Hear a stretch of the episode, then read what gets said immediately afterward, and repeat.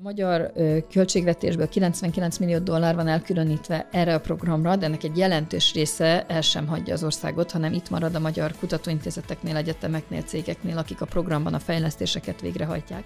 Következik az a pillanat, amikor kiderül, hogy ki az a négy fő, akik elindulnak a kiképzésbe, hogy ez egy ö, olyan életre szóló egyszeri lehetőség egy ilyen programba bekerülni, és adott esetben az űrállomásra eljutni, ami az egész életét megváltoztatja annak, aki ebben, ebbe beli.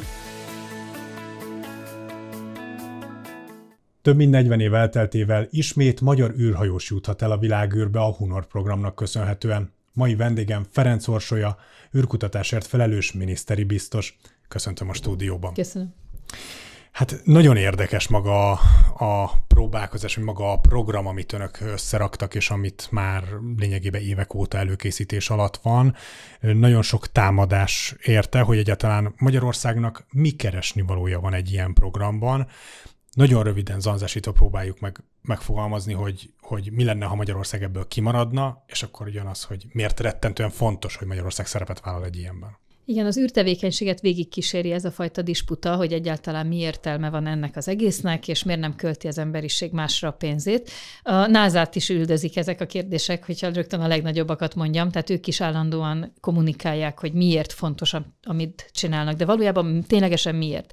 A 21. században a kritikus infrastruktúrává vált már az a technikai eszközrendszer, ami a Földet körülvevő pályákon keringő műholdakat jelenti, illetve mindazon globális szolgáltatásokat, szolgáltatásokat, amelyek ezeken az eszközökön kommunikálnak, hogyha belegondolunk, hogy már egy banki átutaláshoz is sokszor műholdakat veszünk igénybe, akkor is, ha nem tudjuk, akkor azért sejtésünk lesz arról, hogy milyen óriási jelentősége van ma már az űrtechnológiának. Ráadásul ez egy nagyon rentábilis és úgynevezett reziliens, tehát ütésálló szektora a gazdaságnak. Itt egy a hatos a megtérülés. Magyarországnak pedig több mint hét évtizedre visszamenő múltja van ebben a szektorban, és nagyon komoly ö, erőforrásokkal bír, nagyon sok kutatóintézet foglalkozik a világűrrel Magyarországon, nagyon komoly eredményeink vannak, tehát nagyon nagy kár lenne elveszt, elvesztegetni ezt.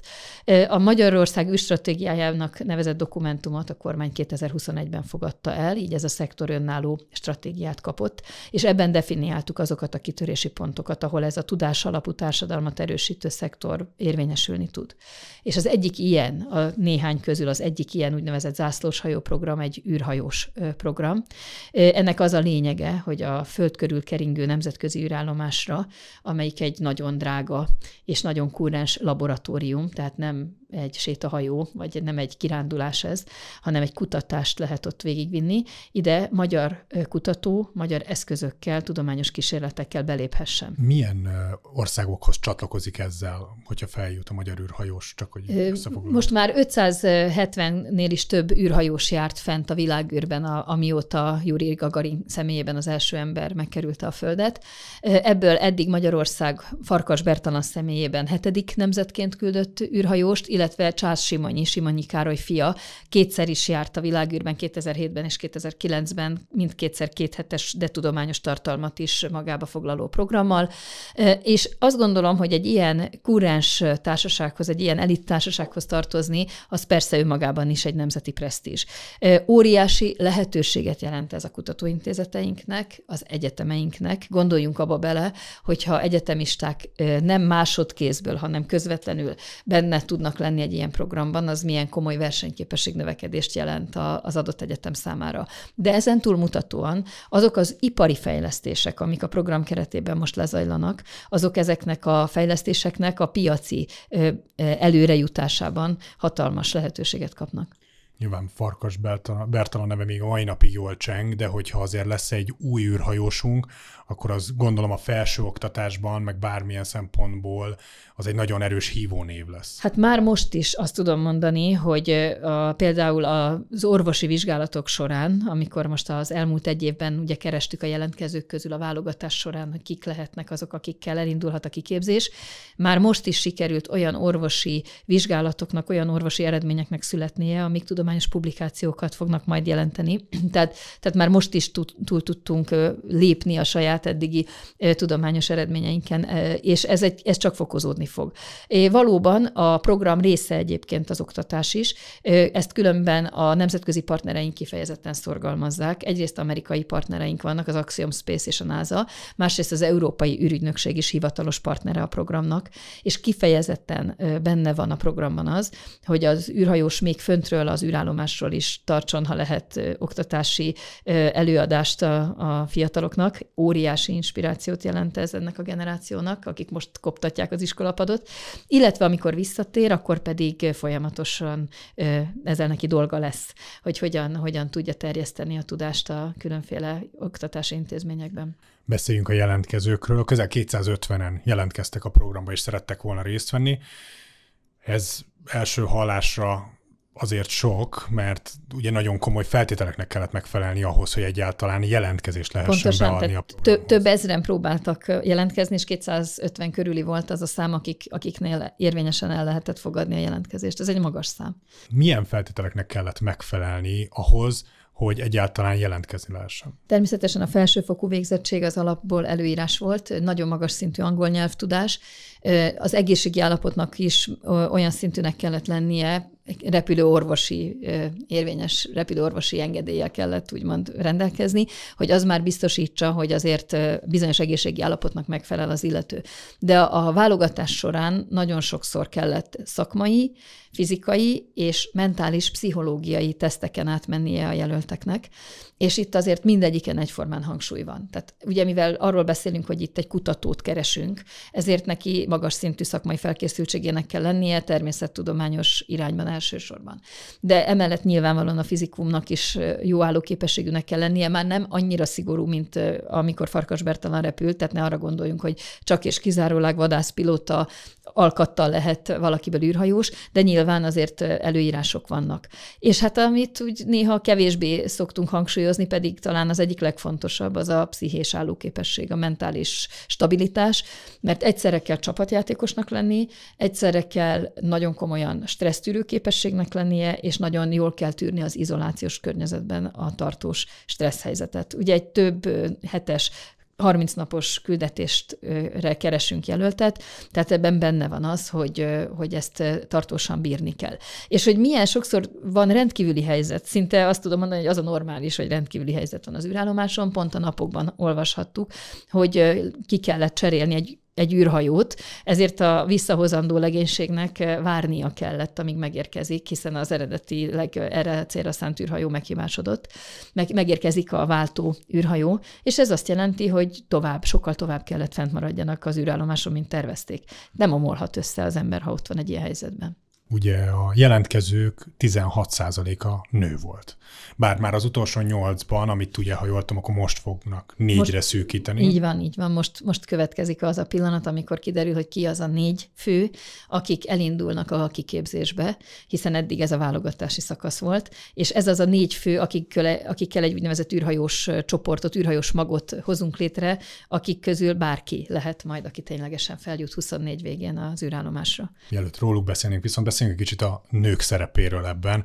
Ugye, ahogy elmondtad, nagyon-nagyon komoly skilleknek, képességeknek kell megfelelni, ez volt elsősorban szerinted az oka annak, hogy végül nem került az utolsó nyolcba hölgy? Nem, a matematika volt az oka abban az értelemben, hogy eleve kevesen jelentkeztek. Tehát kell legyen egy adott mennyiségű jelentkező ahhoz, hogy bekerüljön valaki ténylegesen eséllyel az utolsó négy közé. És én egy kicsit szomorú vagyok, mert nem azért jelentkeztek véleményem szerint kevesebben a nők, mert hogy kevesebb tehetséges nő lenne Magyarországon. Nagyon is sok tehetségünk van, a STEM szektorban is, ez a Science, Technology, Engineering, Mathematics. Tehát ebben a bizonyos bizonyos műszaki világban is nagyon sok tehetségünk van.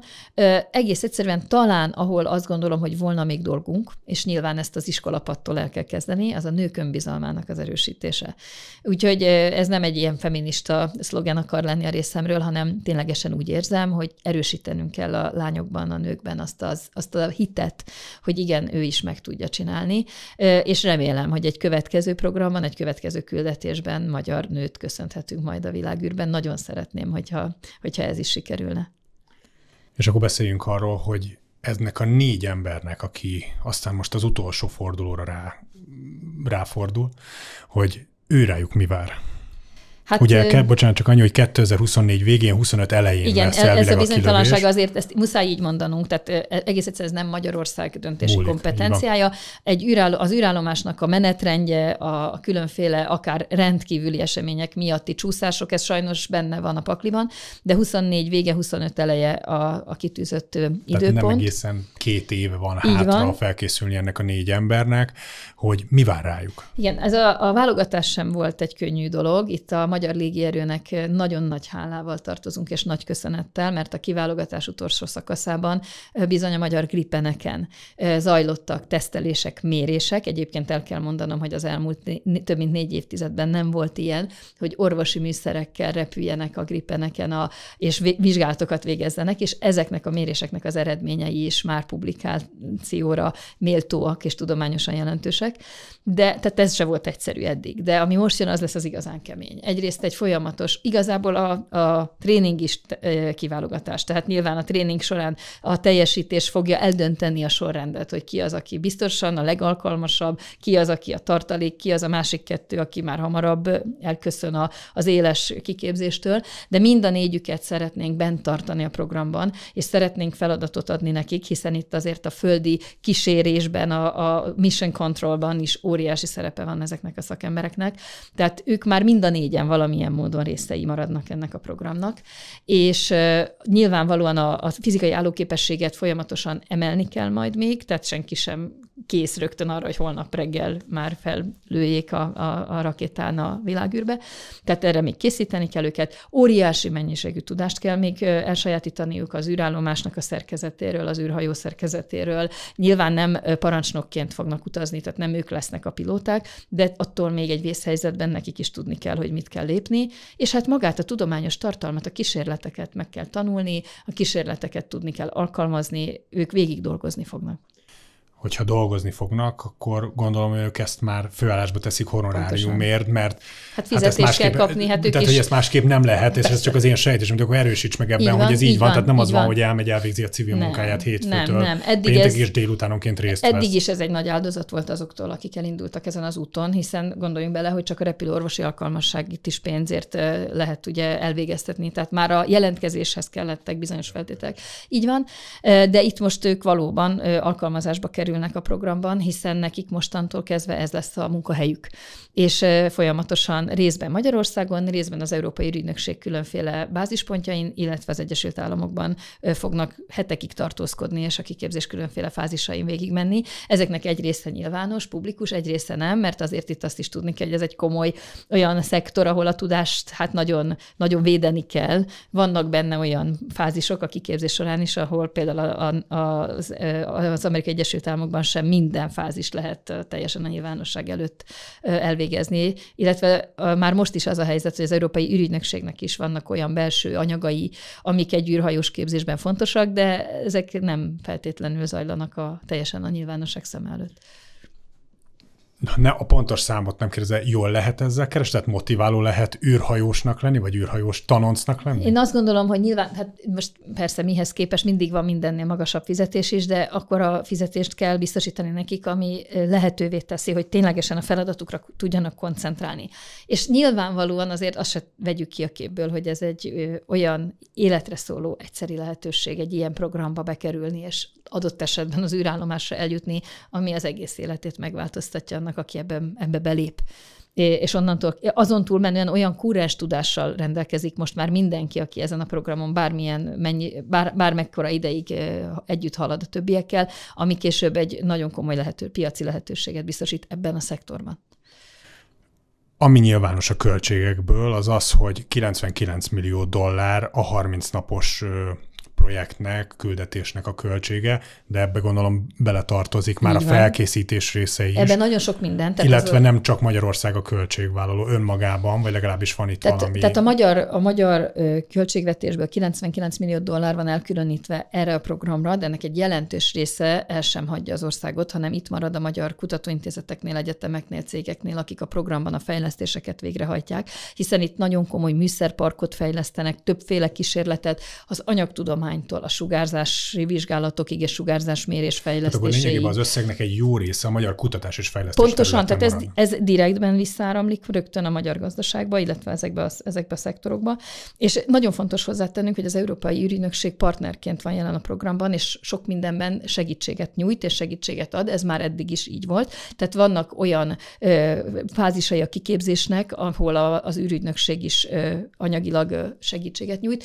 Természetesen ennek fejében a magyar kutató, mint az Európai Ügynökség minősítésével rendelkező űrhajós, majd végre fog hajtani európai ügynökségi programokat is. Itt, amit látnunk kell, hogy ennek a programnak a valódi értéke az úgynevezett űrhajós idő. Tehát az a kutatási idő, amivel gazdálkodhat egy kísérletben a, a fenntartózkodó kutató. És itt jön képbe az, hogy mit fog csinálni a magyar űrhajós fent az űrben ha jól tudom, akkor pályázatokat írtak ki a különböző magyar egyetemek részére. Nem csak egyetemek, egyetemek, kutatóintézetek, cégek, többféle kategória volt és van folyamatosan, tehát időnként zárunk, aztán újra kinyílik az ablak, hiszen ugye a beérkezett pályázatokat bírálni kell, és el kell kezdeni az elfogadottakat megvalósítani. Ez nemzetközi bírálati rendszerben zajlik, teljes összhangban az Európai Ügynökségnek a bírálati minősítési pontrendszerével, és nagyon fontos végig az, hogy, hogy nemzetközi standardeknek meg tudjon minden felelni, hiszen itt ez hiába úgymond nemzeti program, attól még a nemzetközi űrállomás az egy nemzetközi standardnek felel meg. Eleve nem is szabad olyat, nem is engednek be olyan kísérletet, aminek nincs valamilyen megokolása, indokolása, hogy miért ott hajtják végre. Tehát ami, ami olyanokat kell fölvinni, amik a föld felszínen elvileg sem hajthatóak végre, tehát valami tényleges tudást adnak hozzá az emberiség tudásához. És az, ezért nyitjuk újra és újra ki, tehát egy ilyen ö, állandó nyitva tartott pályázati lehetőség, illetve javaslattételi lehetőség van a kutatók számára, mert szeretnénk azt, rengeteg nagyon-nagyon jó ötlet érkezik folyamatosan, az élettantól elkezdve az anyagtudományokig, az elektronikától egészen az oktatási javaslatokig.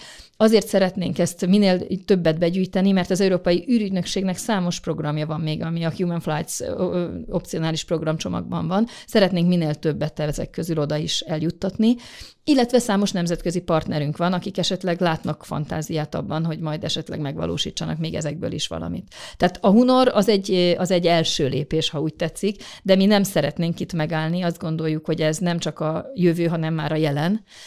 A forgalom a világűr felé nőni fog. Nyilván látjuk azt, hogy az űrturizmus vagy a kereskedelmi forgalom is van, de a holdbázishoz állandó és egymást váltó legénységre lesz, vagy személyzetre lesz szükség folyamatosan. Tehát a... És amelyik ország ezt biztosítani tudja, van. az nyilván lépés előnyben lesz. Hát már az is egy versenyképes tudás, hogy a kiképzésben, a kiválogatás kiképzés tréningben mondjuk egy ország bizonyos fázisokat tud vállalni másoknak is. Az is, hogyha vannak kiképzett emberei, akiket be tud ajánlani űrprogramokba. Ö, tulajdonképpen erről is volt talán a, a bulvár sajtóban hír, hogy szinte az Egyesült Államokban is űrhajós hiányal küzdenek idézőjelbe véve, hiszen egyre többre lesz majd szükség, és azért ez egy nagyon kúrás terület, tehát itt azért nem olyan könnyű gyorsan megduplázni mondjuk az űrhajós gárda számát. Tehát egy nagyon-nagyon komoly képzési Igen. folyamatnak köszönhetően nyilván nem olyan könnyű pótolni, hogyha kiesik Így egy van. ilyen szakképzet. Így van, és sokan, sokan mennek úgymond nyugdíjba ott is, mert hiszen az élet telik, és ezért igazság szerint itt, aki le tudja egy ország tenni a névjegyét, ez egy piac, ezt így kell felfogni, ez ugyanúgy egy piac, mint amikor a, a légiforgalom elindult, és a kísérleti repülgetésből, ami a 20. század elején volt, eljutottunk oda, hogy most már egy nemzetközi kereskedelmi légiforgalom. Kijelenthetjük azt lényegében, hogy aki most hogy akkor beszéljünk egy picit a holdra szállásról és az, igen. erről az újra, ami egy nagyobb Artemis terv, az Artemis program, programról, hogy, hogy aki most ebben nem vesz részt, és nem gondolkodik előre, aki kimarad, az lemarad? Az lemarad, így van, és később esetleg szolgáltatásként majd igénybe veheti másoktól, hogy vigye el a holmiát, a cuccát ugye a földkörüli pályára, vagy, vagy ilyesmi, vagy valahogy majd ugyanúgy, ahogy mi is igénybe vehetjük a légiforgalmat, de nem ugyanaz, hogyha az ember csak utas, vagy ő a pilóta. Most kérdezek valami nagyon egyszerű, tehát lényegében, ha lesznek, nekünk lesznek alkalmas saját kiképzett pilótáink hozzá, képzési programunk, ehhez eszközeink, tudományos hátterünk, akkor lényegében ezt nem kell majd mástól megvennünk, Így van, sőt, el tudjuk adni a tudásunkat, a szolgáltatásainkat másoknak is. Tehát ez egy piac, ahova be kell lépni, és itt tényleg, aki előre gondolkodik, az most piacot tud fogni. És arról még nem is beszélve, hogy azok a fajta fejlesztések, amik egy űrminősített szabvány szerint megfelelőek, az egy óriási lehetőséget jelent a high-tech tudás alapú társadalom építésében, és azt is látni kell, hogy ezek az űrminősítések, ezeket úgy lehet megszerezni, hogy kutatóprogramokban, adott esetben akár nemzeti keretből megfinanszírozzuk azt a kísérleti szakaszt, ahol bizonyítani tud az eszköz. Utána lehet majd az űrpiacon, az űripari piacon ezt termékként eladni. De először bizonyítania kell, hiszen egy nagyon-nagyon megbízhatónak kell lenni az eszközöknek. Ez nem egy olyan könnyű dolog, ahol csak úgy cserélgetjük az alkatrészeket. Ezekhez a bizonyítási fázisokhoz szükségesek a kísérletek, a, akár az űrügynökség, az Európai Űrügynökség, akár a Nemzeti Program keretében. Jártunk már a Holdon, járt, az, járt ember a Holdon. Miért fontos? Miért van ekkora fontossága most az Artemis programnak? Hát ez egy nagyon érdekes kérdés, hogy miért telt el 50 év, úgyhogy nem mentünk vissza. Valóban úgy tűnt a hidegháború közepén, ugye, hogy az Egyesült Államok megnyerte a Holdért folyó versenyt, ember járt ott, ugye 69-től 72-ig, majd onnantól kezdve nem mentünk vissza emberrel a Holdra. És most azt látjuk, hogy versenyt fut mindenki nem csak a nagyok, nem csak ugye Oroszország és az Egyesült Államok, hanem Kína, India, Izraelnek saját űrprogramja, vagy hold programja van, és még nagyon sokan. Ennek az oka az, hogy a holdat hasznosítani lehet. Iparilag is. Nagyon fontos szerepe van abban, hogy a mély űri missziók, az űr erőforrás kutatás, űrbányászat területén előre lehessen lépni, és biztonságpolitikailag sem mindegy, hogy ki veszi birtokba a hold mely részét, és ott milyen eszközöket helyez el. A hold és a föld távolsága az nagyjából ismert, közel 380 ezer kilométer, és ugye a hold mindig ugyanazt a felét fordítja a föld felé. Tehát innentől kezdve mindenkinek a fantáziájára bízom, hogy mit lehet azzal az egyitesttel kezdeni. Nyilván ennek rengeteg és nyitott... melyik oldala az értékes? Így van, és ennek rengeteg jogi, nyitott jogi kérdése is van, amire még egyelőre nincs válasz. Keresük, mint emberiség, keressük a választ, de ez még nincs meg. Itt a felosztására gondolsz. A felosztás, a hasznosítás, az, hogy ki mit végezhet el, kinek mihez van joga, ha valaki valamilyen olyan tevékenységet folytat, ami adott esetben az emberiség számára hátrányos, akkor ezt ki tudja megakadályozni. Ezek nyitott kérdések jelen pillanatban.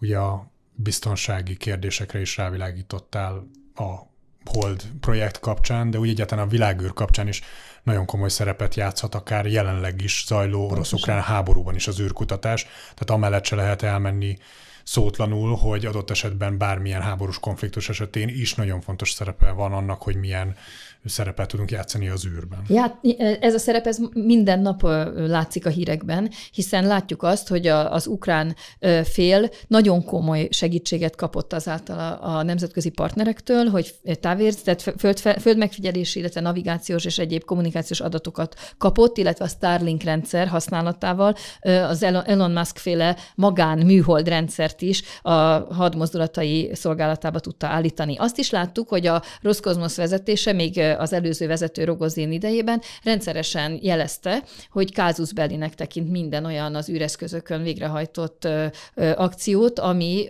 ami esetleg a hadmozdulatokban komoly befolyással bír. Most pedig azt látjuk, hogy kínai adatok is, kínai, kínaiak mintha adtak volna át műholdas adatokat az orosz félnek, és erre válaszul az Egyesült Államok most szankciókat vezet be bizonyos vállalatok ellen. Tehát tulajdonképpen azt látjuk, hogy már most is ez egy olyan high-tech hibrid háború, ahol ezek a technológiák, amiknek, amik részben vagy egészben üreszközökre támaszkodnak, meghatározóak a kimenetelében ennek a konfliktusnak, és ez egyre inkább így lesz. Tehát ez a technológia, ezeknek a technológiáknak a birtoklása nemzeti szuverenitási kérdés, és az Európai Unió számára is rendkívül fontossá vált, úgyhogy az elmúlt hónapokban már napi szinten zajlik arról a beszélgetés az Európai Unió különféle fórumain, hogy Thierry Bretonhoz tartozik egyébként a téma, témában ez a terület, hogy hogyan lehet az európai képességeket növelni, hiszen látjuk azt, hogy a védelmi képességek kulcsfontosságú részét képezi. A magyar űrprogramnak, akár a Hunornak, akár bármilyen jövőbeni programnak milyen hatásai vannak és lehetnek a magyar gazdaságra? Folyamatosan mérjük fel a cégeinket, egyébként már több mint 40 olyan cég van, amelyik részben vagy egészben foglalkozik űrtechnológiával, és ez egy jó szám, de még ennek a növekedése azért előnyös lenne. Magyar Kereskedelmi és Iparkamarában meg is alakult egy védelemipari és űrtechnológiai kollégium, tehát próbáljuk a cégeket is arra inspirálni, hogy vegyenek részt minél inkább ebben a programban, sőt, egy Space Terminal program keretében az Európai Ügynökség és a Design Terminal egy business inkubációs programot is elindított, ahol már eddig is nagyon sok olyan startup jelentkezett, amelyik már most is piacot tudott bővíteni az általa kifejlesztett űrtechnológiában is használatos eljárásokkal.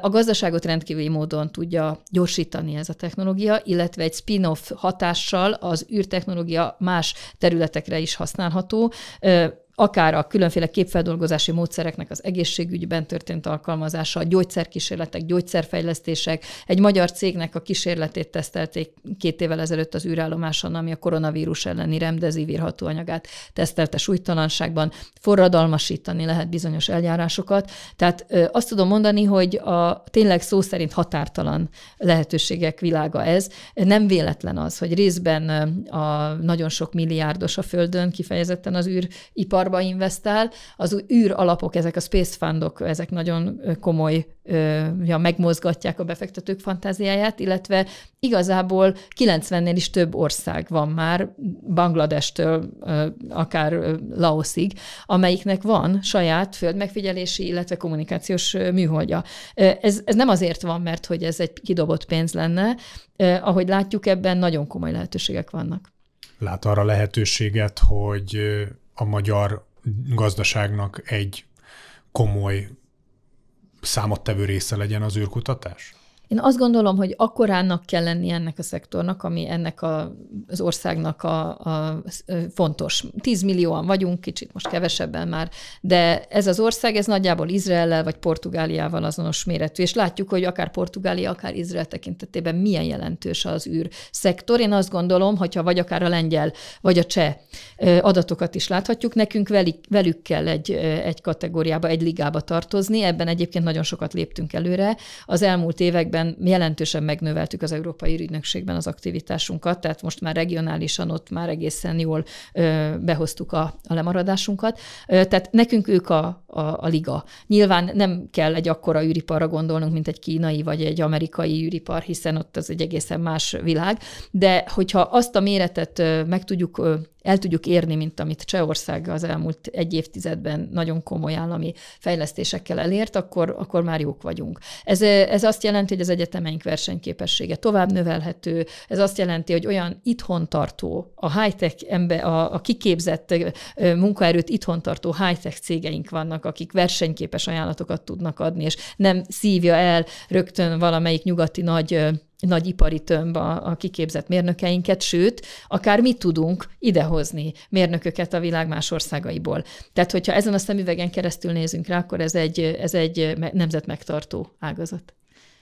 Köszönöm a beszélgetést, és nyomon követjük a fejleményeket. Önöknek pedig köszönöm a megtisztelő figyelmet, akár hallgattak, akár néztek minket. Hogyha hasonló tartalmakat szeretnének látni, akkor mindenképpen kövessék a csatornánkat, akár YouTube-on, akár a Spotify-on, akár a Facebookon keresztül. Addig is viszontlátásra!